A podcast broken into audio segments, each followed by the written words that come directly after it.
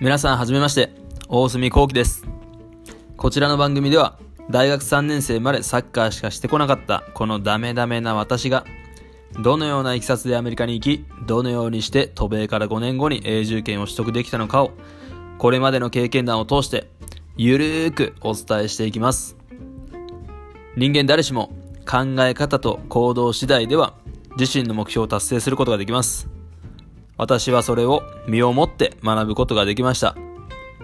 こちらのポッドキャストを通して少しでも皆様にそういった点をご理解いただき、それによって皆様に人生を変えるきっかけを提供できたらなと思っております。お話は全然うまくありませんが、気持ちを込めてお伝えしてまいりますので、ぜひハードルを下げてお聞きいただければなと思います。よろしくお願いします。